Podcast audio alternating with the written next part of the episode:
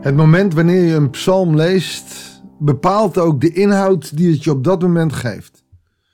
Nu in deze lijdenstijd moet ik zeggen dat deze psalm, die we vandaag gaan lezen, mij onder dat kruis stelt. En dat deze Jezus een aanklacht indient tegen de mensheid. Zie waarom ik leid, zodat de mens zal weten. Nou, dat is het gevoel wat ik erbij krijg. Samen maar gaan lezen. Goeiedag, hartelijk welkom bij een nieuwe uitzending van het Bijbels Dagboek.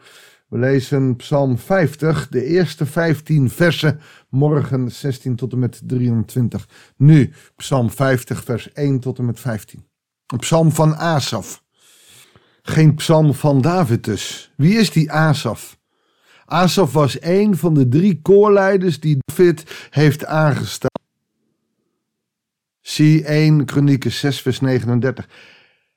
Het is alleen niet duidelijk of deze liederen van Asaf zijn of van een groep van mensen die onder zijn ja, leiding uh, dit wordt geschreven. Maar Asaf is de leider en die krijgt de credits. En het is het einde van een aantal psalmen voor in de serie van de Koragieten. Het heeft dus een plek aan het einde. En het is een, het is een psalm van deze Asaf. De God der goden, de Heer, gaat spreken en roept de aarde bijeen. Van waar de zon opkomt tot waar zij ondergaat. Uit Sion's stad, volmaakte pracht, schijnt God in stralend licht. Hij komt onze God en zal niet zwijgen. Laaiend vuur raast voor hem uit. Rondom hem wervelt een storm. Wat je hier ziet is een beeld die Asaf schept over het oordeel wat God komt doen. Waar komt hij dat doen? Op, op de berg bij Sion. Uit Sion straalt een volmaakt pracht verschijnt God in stralend licht. Je zou kunnen zeggen dat is de binnenkomst van Jezus op die ezel. De bescheidenheid, maar opeens staat Jeruzalem in lichte laaien. Zullen nooit meer vergeten wat er daar gebeurd is. De Via Dolorosa, het staat op kleine bordjes in de route in Jeruzalem. Nooit meer zal Jeruzalem losgezien kunnen worden van de kruisiging van een heel groot iemand. Wij noemen het Gods zoon. De Joden, een, een profeet. Zelfs de islam heeft het over een goede profeet. Een belangrijk profeet. De wereld zal het weten. En, en hoe komt zijn oordeel? Hij komt, onze God. Hij zal niet zwijgen. En wat is dat zwijgen? Wat hij niet zal doen, dat is het hangen aan het kruis. Hij zweeg niet. Eloi, Eloi, lama sabachthani. Mijn God, mijn God, waarom is de wereld zo verlaten? En al die andere woorden die hij heeft gezegd. En uiteindelijk, vanuit het zwijgen, roept hij: Het is volbracht. Het is een psalm die ik niet ken. Ja, ik zal hem wel eens gelezen hebben, gehoord hebben. Maar opeens komt hij zo in deze lijdenstijd op me af. Wat hangt Jezus daar te doen? Ons te oordelen we hebben het wel eens in een, andere, een bepaalde kerk in Pekin lezen we nog wel eens de, de geloofsbeleidenis. Uh, en dan lees je in zowel de apostolische als die van Nicea van waar hij komen zal om te oordelen de leven en de doden. En ik kreeg daar als jongen altijd zo'n negatief gevoel bij. Totdat ik ontdekte, hé hey, wacht even. Oordelen, dat is niet alleen maar dat vingertje, want dat waren we gewend. Maar te oordelen in liefde. En daar aan dat kruis op Golgotha hangt hij ons te oordelen. Wij hebben de dood verdiend, we hebben de straf verdiend en hij neemt het op zich. Hij neemt dat oordeel op zich. Hij oordeelt over ons. Ik hou zoveel van je dat ik mijn leven geef om jou te redden.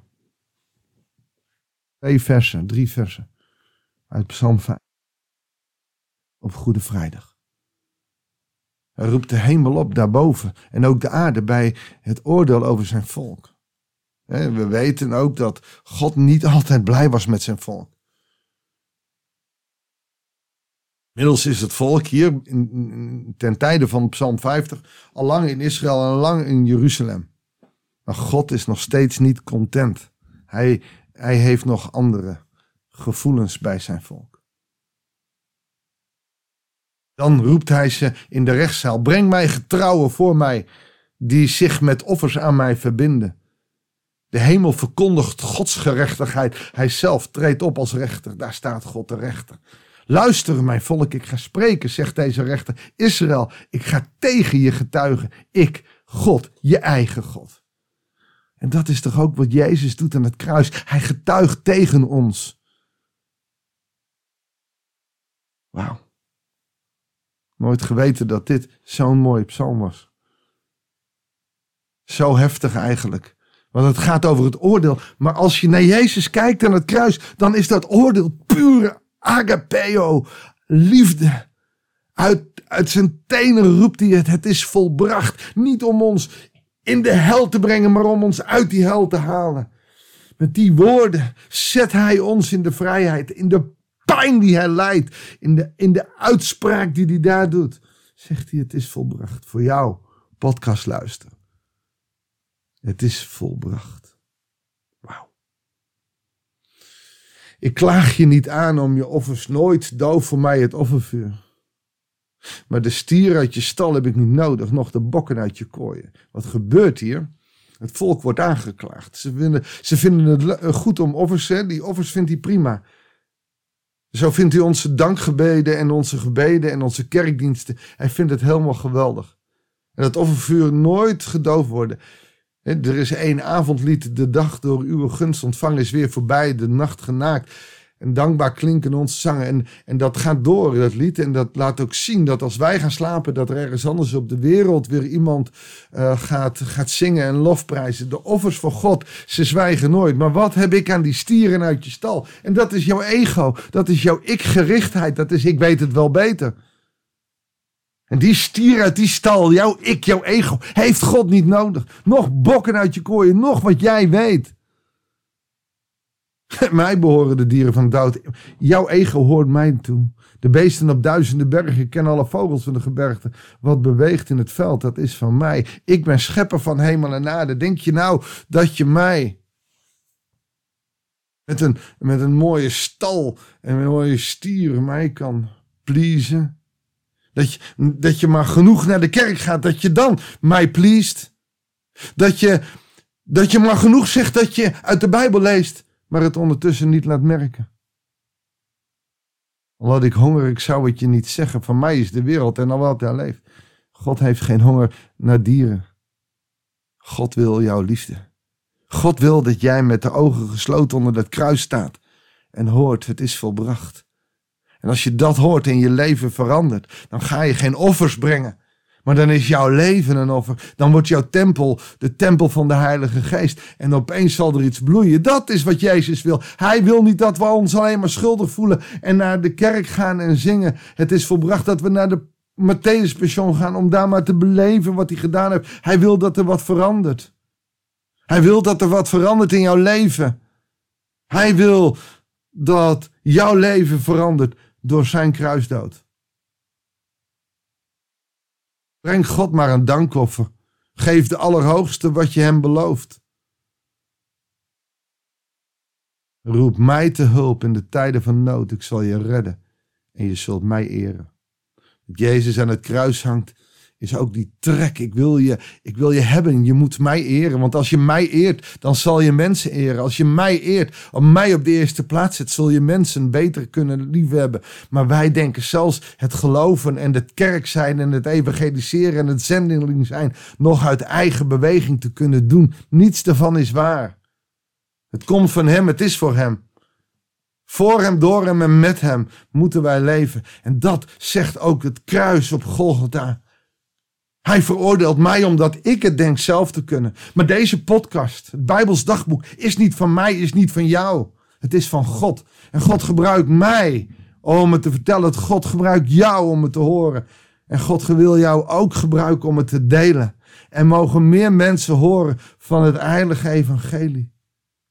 Het gaat niet om mij, het gaat niet om jou, het gaat om God. En met deze podcast wil ik God groot maken. Dat zegt Jezus aan het kruis. Het is volbracht. Ga in die vrijheid staan en neem die vrijheid om de blijde boodschap te verkondigen aan de wereld. En jij kan dit delen. Als jij niet een podcast kan maken, als jij moeilijk uit je woorden kan komen, of als jij dat nog moeilijk vindt, deel dan. Deel deze uitzending, deel de podcast of deel een andere podcast. Deel het geloof met anderen. Dat is wat hij vraagt als hij zegt het is volbracht. Niet dat we met tranen ogen staan en maar denken was het maar Pasen en, en dan jubelen. U zei de glorie. Maar dat er wat gebeurt. Mag ik voor je bidden? Dank u wel dat u aan het kruising voor mij. Voor ons, voor de wereld. Niet om het goed te praten, niet om het goed te maken, maar om, om ons te bewegen. Om, om dat goede nieuws van dat kruis, dat dat liefde was, dat we dat mogen delen. Wilt u ons daarbij helpen? We hebben uw hulp daarbij heel hard nodig. Dat bidden wij u. In Jezus' naam. Amen. Dankjewel voor het luisteren. Ik wens je inzicht, wijsheid, Gods liefde en genade voor jou. Veel zegen. En heel graag tot de volgende uitzending van het Bijbelsdagboek.